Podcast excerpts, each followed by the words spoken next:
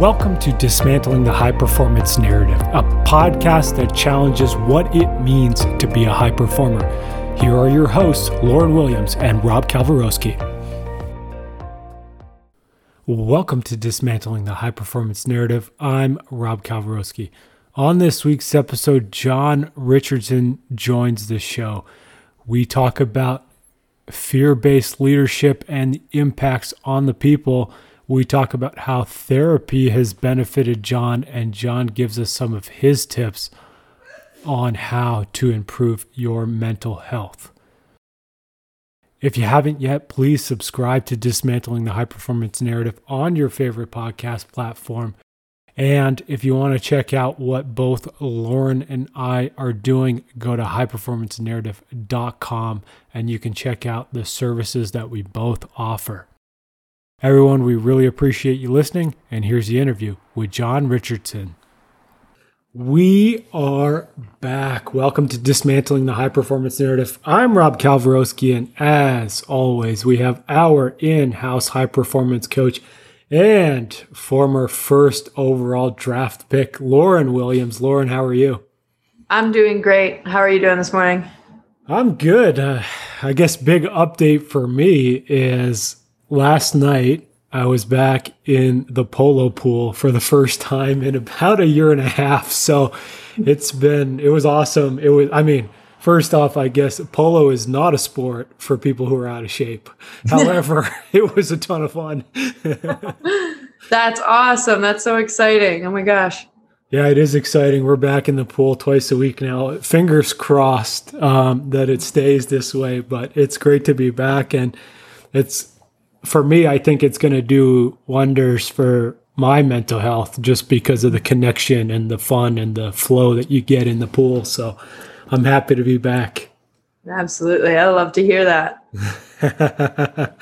and we got a special guest with us today, straight out of Massachusetts, John Richardson. John, how are you? I'm doing good. Happy to be here. We're, we're happy to have you. And, John, for people who don't know you, can you give a background on yourself? Sure. Yeah. So uh, I don't anticipate that a lot of people will know me. So uh, part of the reason I wanted to do this is because I'm, uh, you know, pretty much as close to a normal guy as you're going to meet. I think so. Uh, but I've been uh, in heavy industry for the last decade or so um, since I, I, got out of school. Uh, my background's mechanical engineering, and then uh, I spent a long stint in quality engineering and then maintenance and reliability, which is what I do now. And so, um, yeah, that's I've been uh, a couple different places in the U.S. I moved to Massachusetts uh, about a year ago, uh, and so um, been enjoying that and uh, working in a new industry now. So, uh, but I'm just here to share a couple of things. So I love it, and for me, John, like I, I'm sure, I mean, you know a little bit about my story, but what I talk about now is a lot about the leadership that I've seen in heavy industry and like my career has been in mining and oil and gas and and basically in those types of industries like what have you seen over your career in like what type of leaders have you seen and like what has that fostered in terms of both the health of the employees and the happiness but also like the engagement yeah so i've definitely seen a tendency um, with leaders in heavy industry to uh, skew towards the let's let's just get it done type of attitude, right?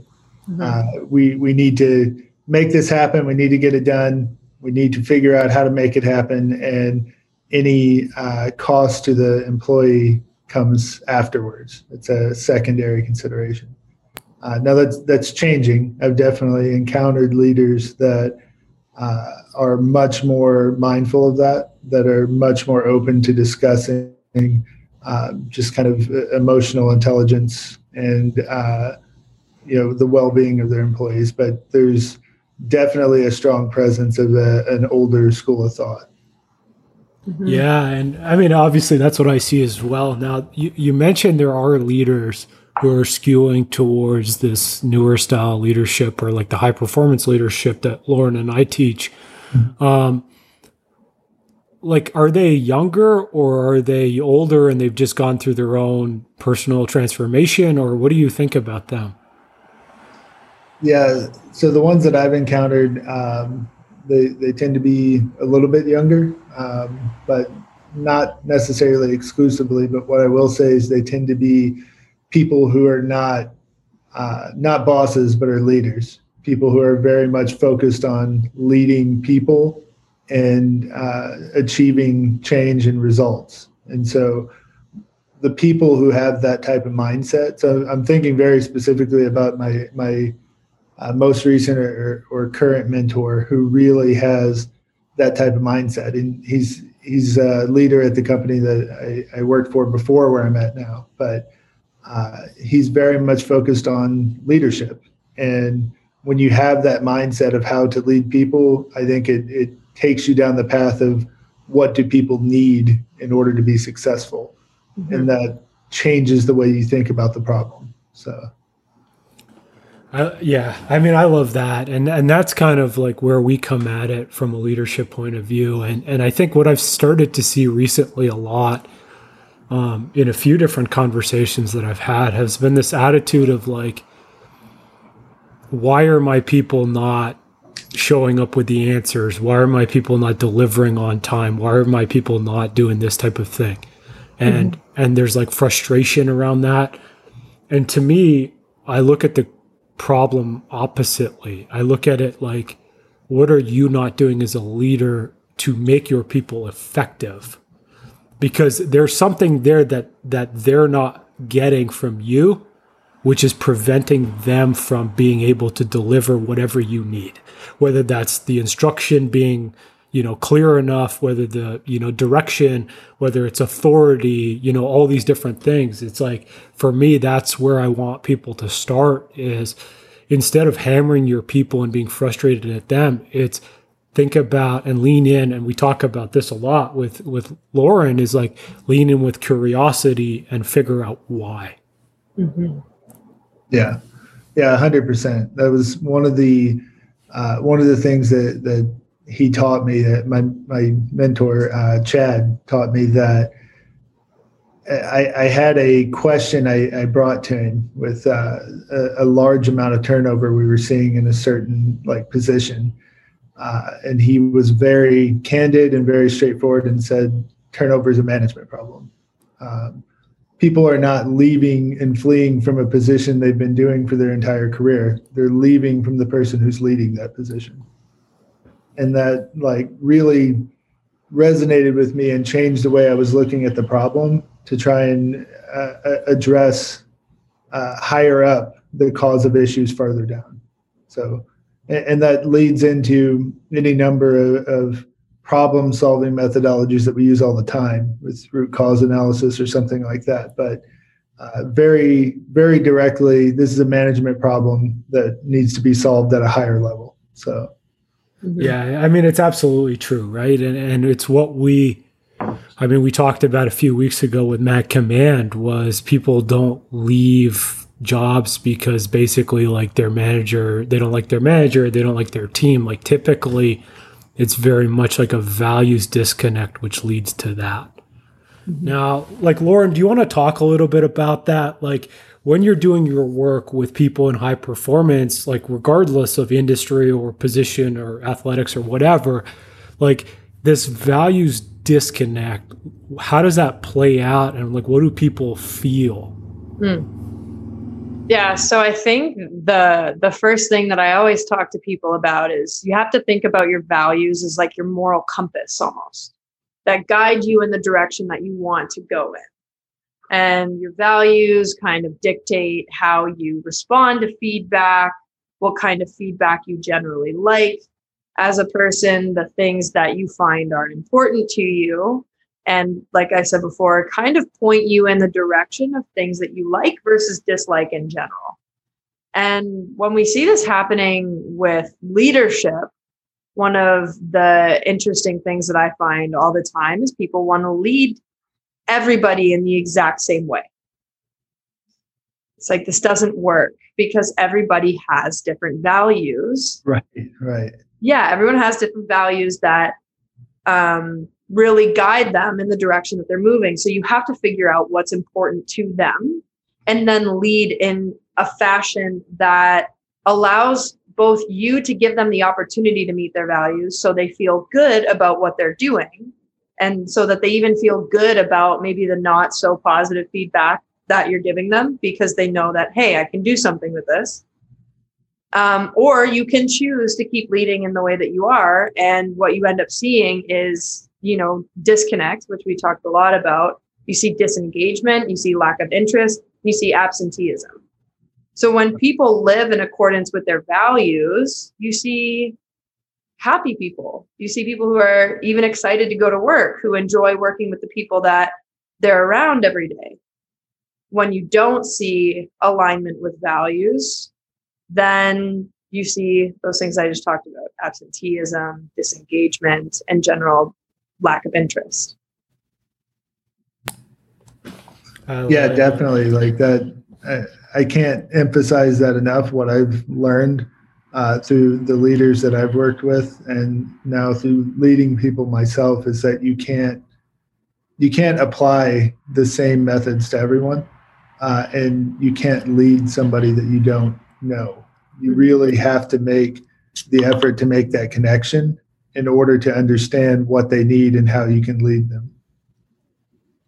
It's yeah. it's so important, and, and, like one of the foundational elements of of that is, and and people come at this a different. I've seen, I've heard different ways about this. Some people say, you know, you don't need to be friends to be a leader.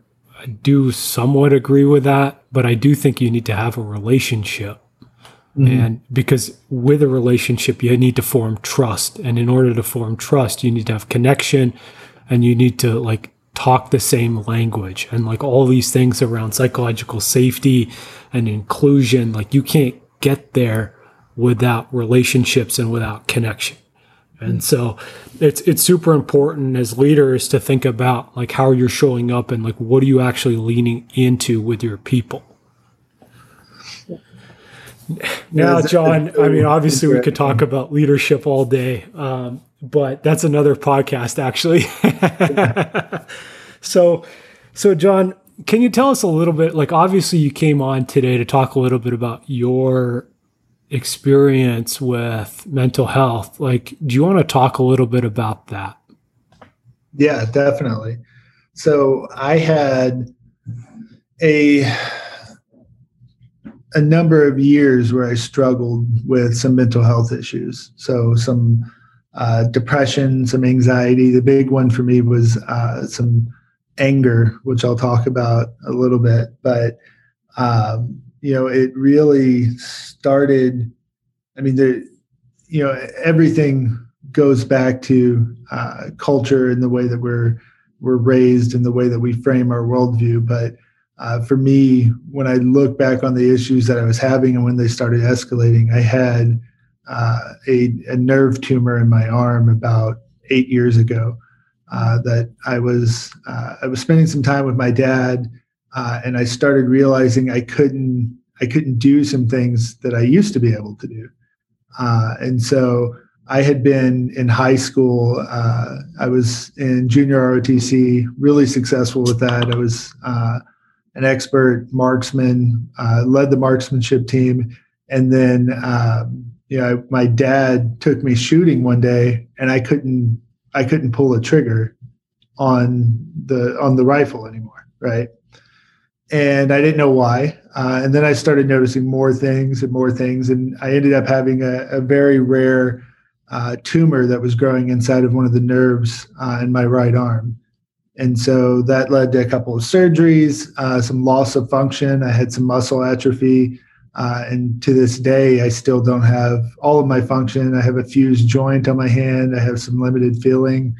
Uh, and, you know, I was a guitar player. I was a, uh, you know, I played baseball. I did a lot of different things that required that. And then I found myself learning how to write again uh, because I had lost uh, so much feeling and, and, motor skills in my hand.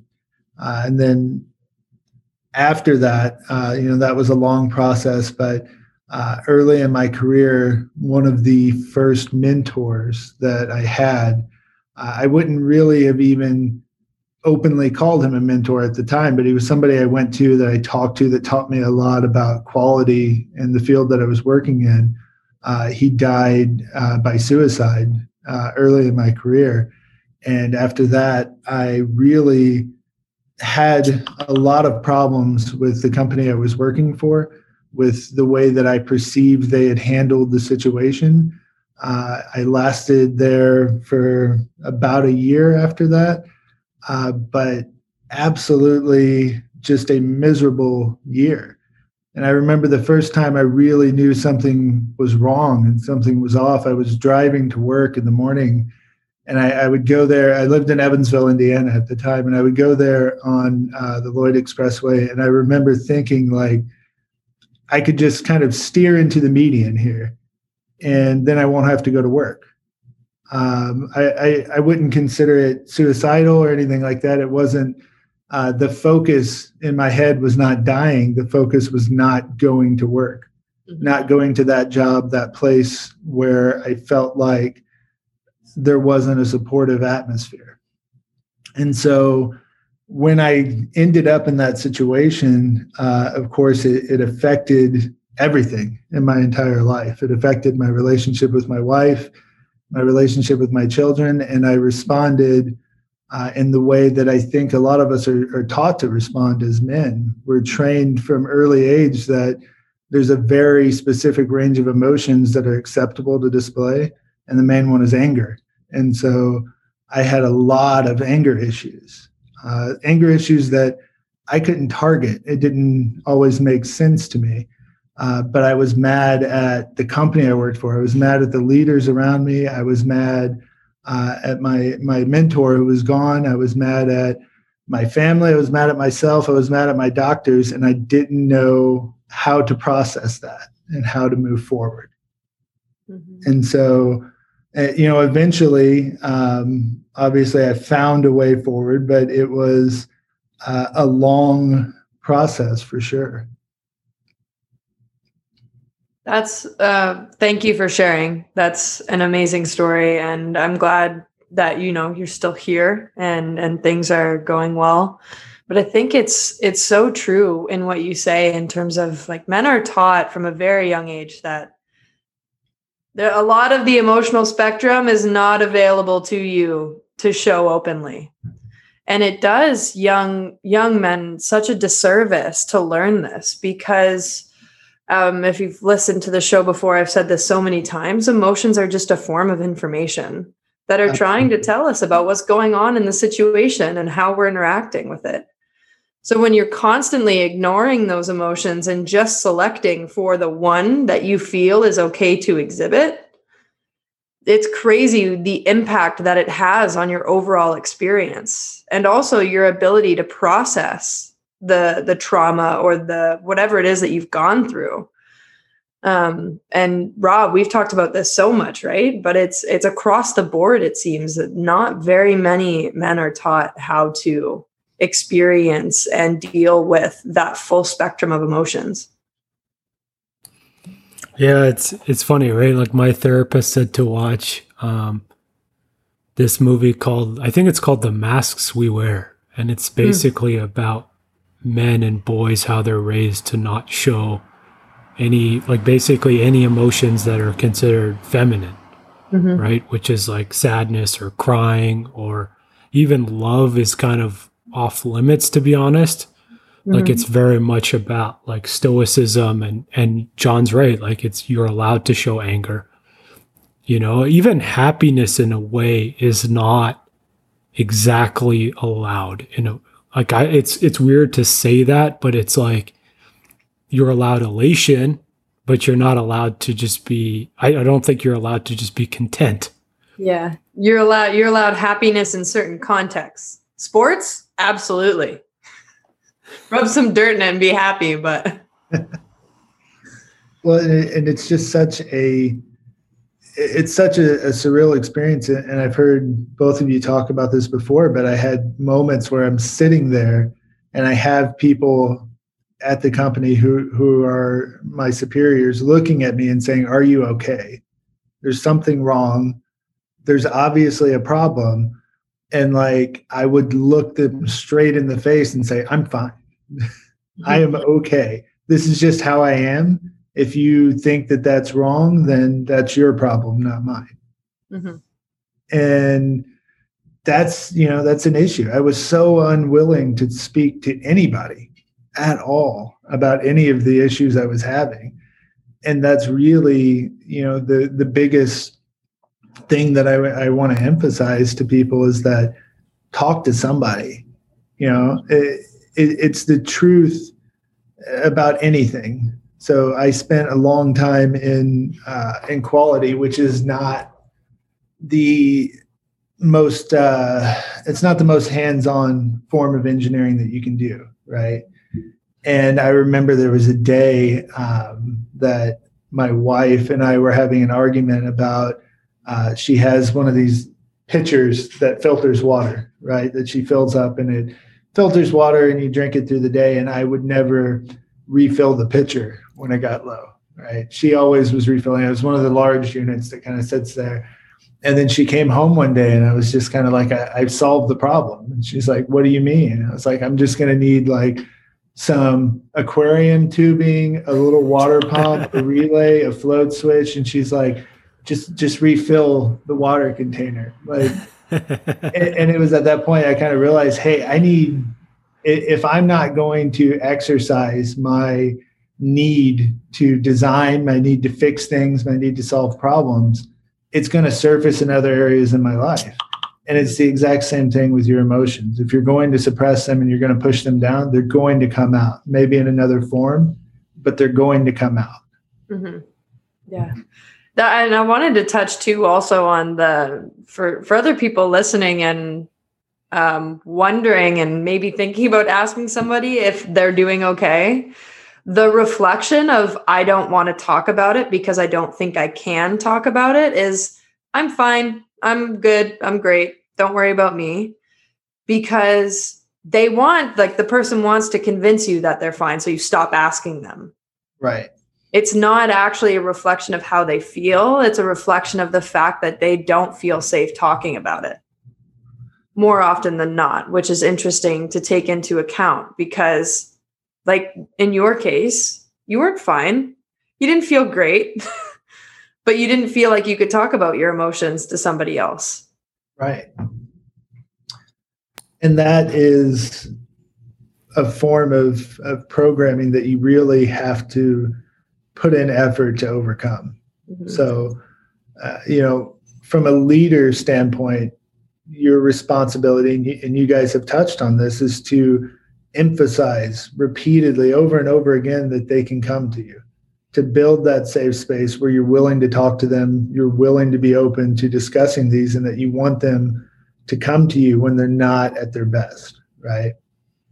And then on you know the personal side, it's not something that you're going to get used to immediately. So th- the first time that I went to actually talk to a therapist um, was in 2016. So I just left that that job where I was having so many issues, and my wife said, "I think you should talk to somebody." And she drove me and she dropped me off, and I went in and I talked to somebody, and I uh, was there to talk to them about my arm, and I was there to talk to them about uh, the mentor I had lost and the job that I was leaving.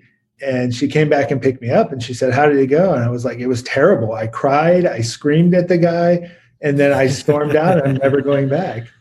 And this poor, you know, this poor therapist in, in Evansville just had a guy come in crying and screaming at him, and then leave and never come back.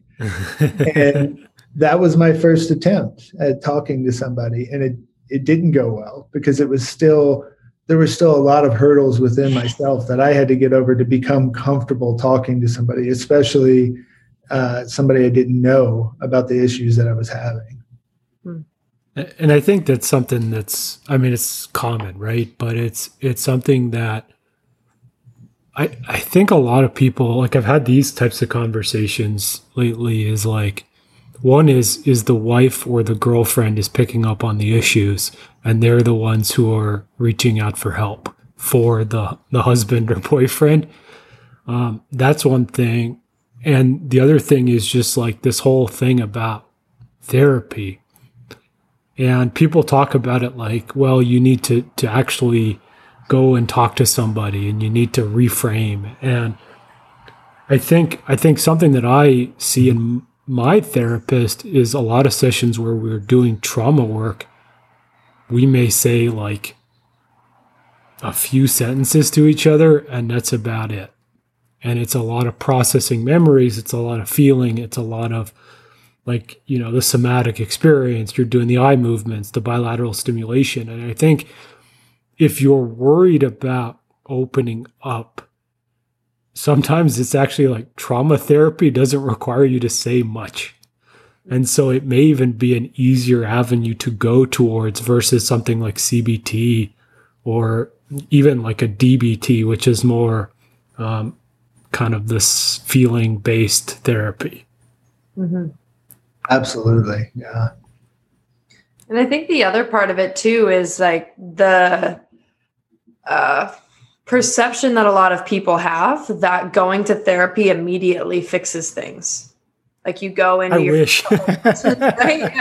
Yeah. You, your first couple sessions, you're a new person. Right actually sometimes you start going to therapy and things get a little worse before they get better because you're finally uncovering all of the stuff that you've been burying for years sometimes so so being aware of that too and it's it's a good thing even though it doesn't feel great at the time like that kind of stuff sometimes needs to be brought back up so that you can process it and move on but to know that Look, therapy takes work. It's hard, it's not easy, but it is the best decision that I think you can make is finding yourself somebody that you can go and talk to and work through those things with.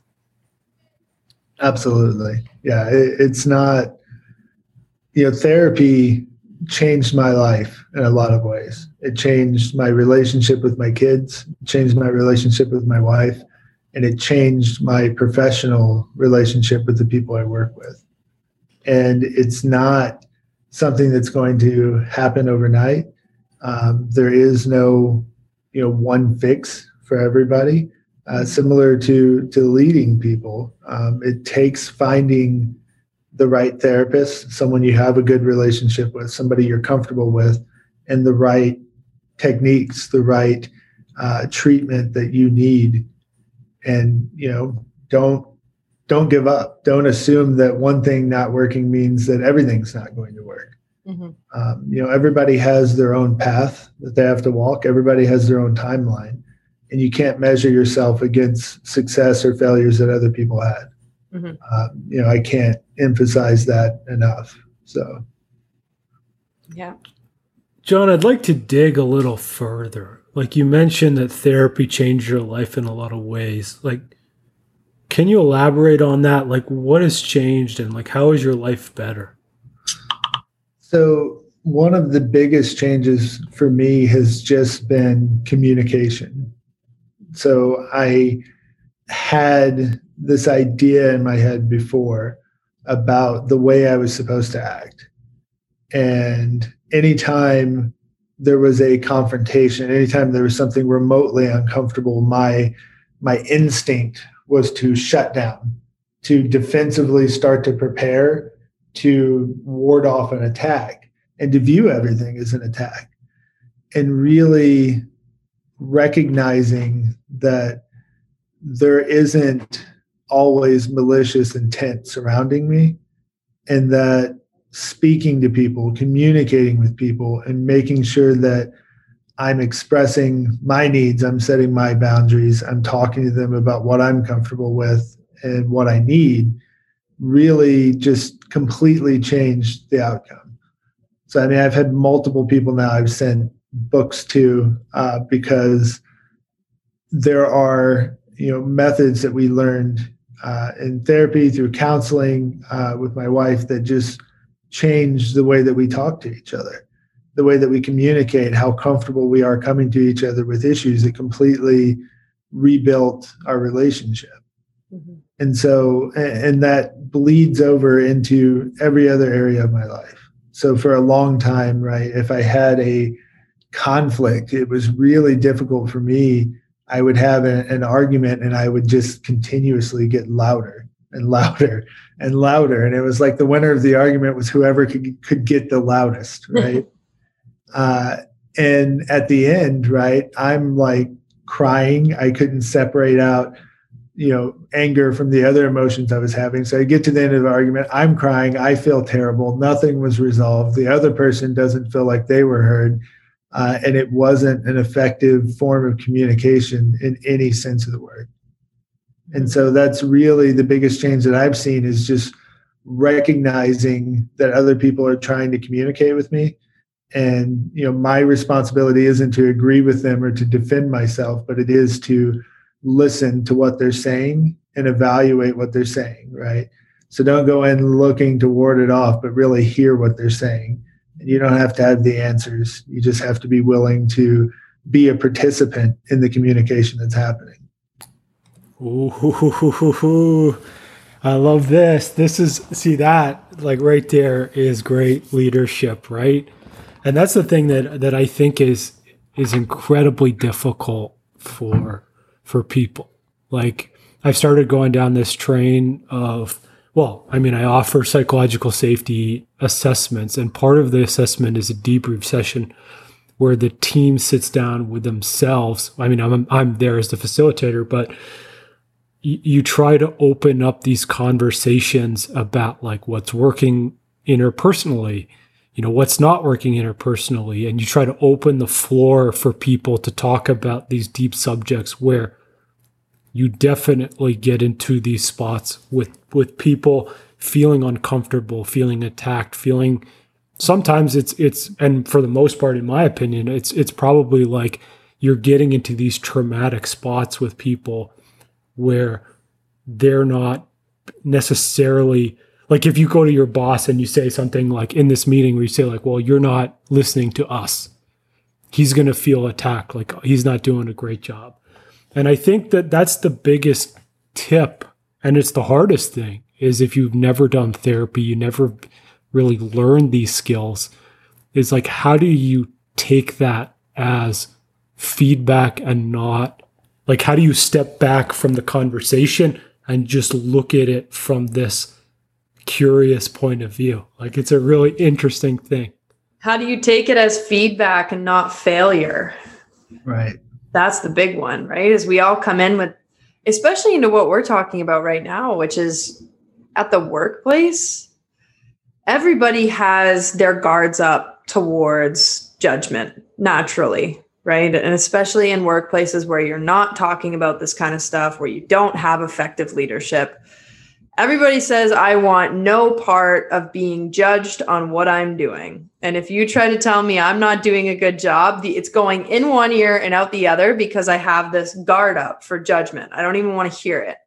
So that goes back to what you were talking about, John, in terms of like you have to be willing and able to actually listen to what's being said to you. And if you have that guard up, you're not really listening. You're exactly yeah, you're outward facing, like, yes, I'm looking at you, I'm nodding my head, but I am not processing any of this information. And that's one of the main things that we have to be able to do is like you said, Rob, is take the step back and say, okay, how can I look at this as not something that makes me want to get defensive, but as something that could potentially help me in the future? Yeah, and you know the thing that I found most interesting when I changed the way that I was approaching these high stress situations, right, which come up constantly in manufacturing in heavy industry, everything's high stress. There's always an emergency, right? And what I found most interesting is changing the way that I responded in the conversation, changed the way that the person talking to me responded. Mm-hmm. So when we talk about these kind of older styles of leadership, the gruff, the the big, uh, big bold personalities that come right at you with what they want and what they need, and they're loud and they're aggressive, right? If you're calm, if you're explaining the situation, they're going to tone it down almost immediately. Nobody wants to be the guy screaming at a calm person. It's mm-hmm. it's not it's not the the right look, right? Mm-hmm. And immediately your the way that you respond in one of those situations can absolutely change the outcome of that and change the behavior of the person who's talking to you. And that was I wasn't prepared for that. I was ready for my, you know, for my response, for the way I acted to change. I wasn't ready for the entire event to change. Uh, it was really just a, a complete shock to me. Lauren, I guess for you, like, like I, I think I forget what day it was, but one one of the sessions I had with my therapist, I she she asked me some questions and I got really kind of defensive and and angry about it. And mm-hmm. I remember like like I sent her an email like afterwards and I was like, you know, I kind of ashamed of that and like whatever.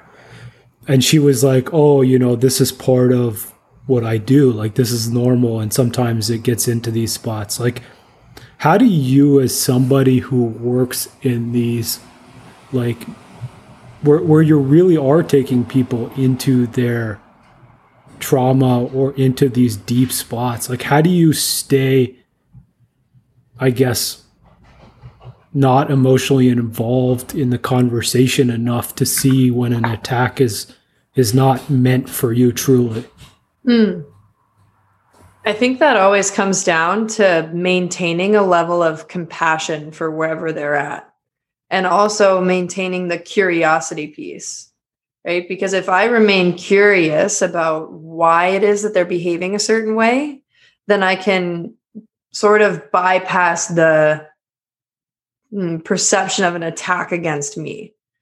Right. So if I can say, all right, well, this person is clearly getting angry and looking at it from an objective view, my mind immediately goes to not me, oh, this must be something that I did. My mind instead goes to the why. What could, what is it about what I said or what I asked that's making them behave in this way? and then having that extra piece of something that is extremely significant to them is coming up. And i have to hold space for um, acknowledging the fact that it must be difficult for them something that they're not maybe ready to talk about yet. And that's where the compassion piece comes in and saying look i understand that this is difficult and it's not fun to do sometimes. And if you need extra time then i am more than willing to give that to you. Because I'm not I'm not there to to look at them and say, "Hey, you can't do that here." Right? It's a space, it's a safe space for them to get out whatever feelings that they need to. And it's it's never a reflection on or I shouldn't say never, but um for I always try to say it's where is it coming from and what must be um, of causing those emotions for them I love that. And and John, I guess for you, do you have any tips for the audience? Like, let's say they're starting to notice, or this conversation is, is sort of like bringing up alarm bells for them. What do you what what what are your tips that that people should do? Well, number one, talk to somebody, um, a professional, if that's available to you, if it's possible. Um, EAPs are a good way to get your foot in the door sometimes. Um, but you know, if that's not possible, uh, somebody that you trust, um, be willing and open to talk about the issues that you're having. So we've talked a lot about men having this this cultural reluctance to discuss our emotions uh, but what I want to emphasize, and one of the reasons I reached out to you guys, is that I, am not a mental health expert. I'm not uh, a therapist. I'm not, you know, in my element here. I'm just a regular guy. And I want everybody to recognize that when we say we have a cultural problem, we are the culture. Mm-hmm. So we can stand up and we can say, I'm willing to talk about the issues that I have, and I'm willing to listen if you need to talk about it we can talk to our friends and we can emphasize with them that they can come to us. We can create spaces for the people that work for us and emphasize that they can come to us. So if we have a cultural issue, which we know we have, right, we can change that. We can stand up and we can say, we're going to change the way that we approach this and the way that we view it and we're not going to let this trend continue mm-hmm. And that's what i want to emphasize to people if you're saying what can i do i'm a regular guy i have these issues or i see these issues in someone close to me the answer is to talk about it to not hide it to not make it something that's stigmatized and hidden away from public view but let's talk about it mm-hmm. and that's that's really the only way that this is going to change. I love that. I love the piece of, of when you said, like, you're talking about culture. Well, we make up the culture. Right.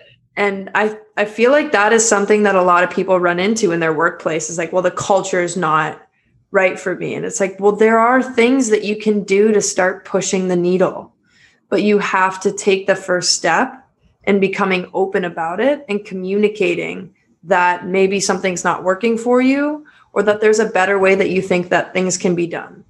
And while that takes a very um, a courageous act to sometimes take that first step, it is within your power to at least try to shift that needle. And while you may not change the entire company's culture, you might be able to change your own teams, which could be hugely beneficial. Exactly. And when you do that, the rest of the company is going to see that. Mm-hmm. They're going to see the impact. They're going to see that people want to be part of that. And they're going to see that effectiveness goes up, productivity goes up, and overall morale goes up.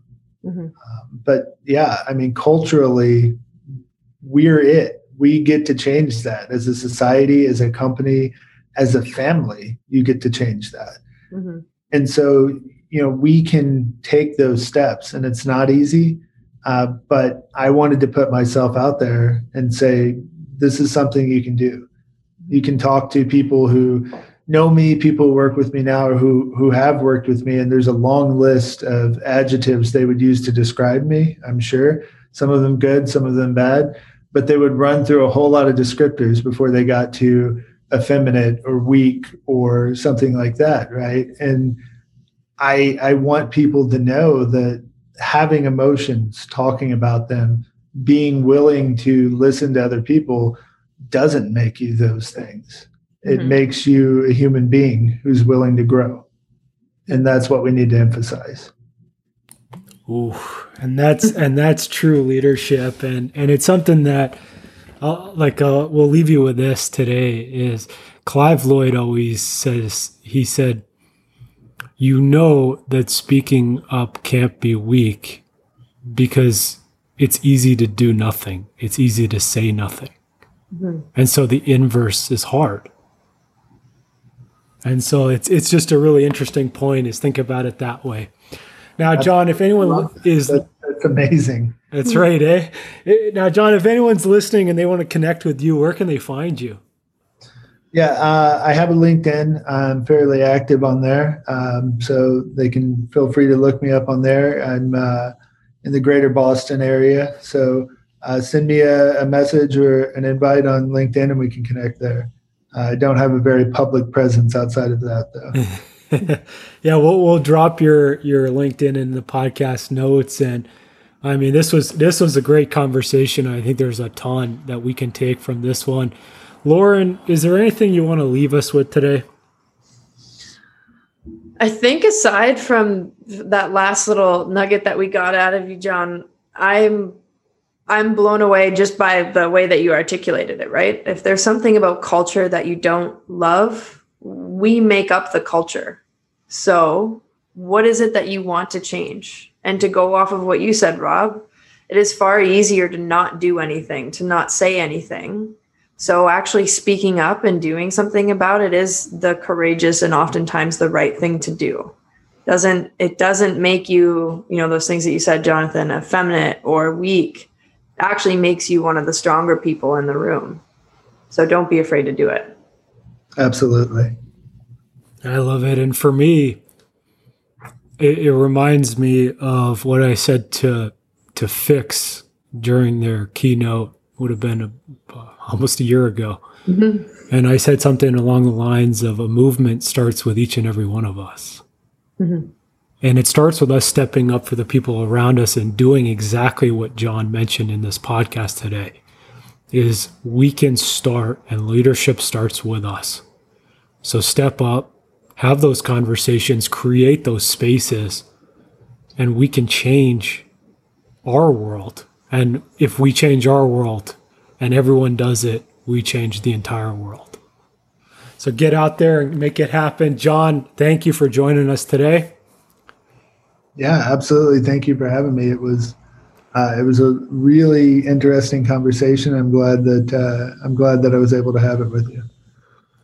Yeah, we we loved having you, and you brought the heat. So I'm I'm happy for for having you back on, and, and it's always amazing. Everybody listening, thanks for listening, and we'll see you all next week.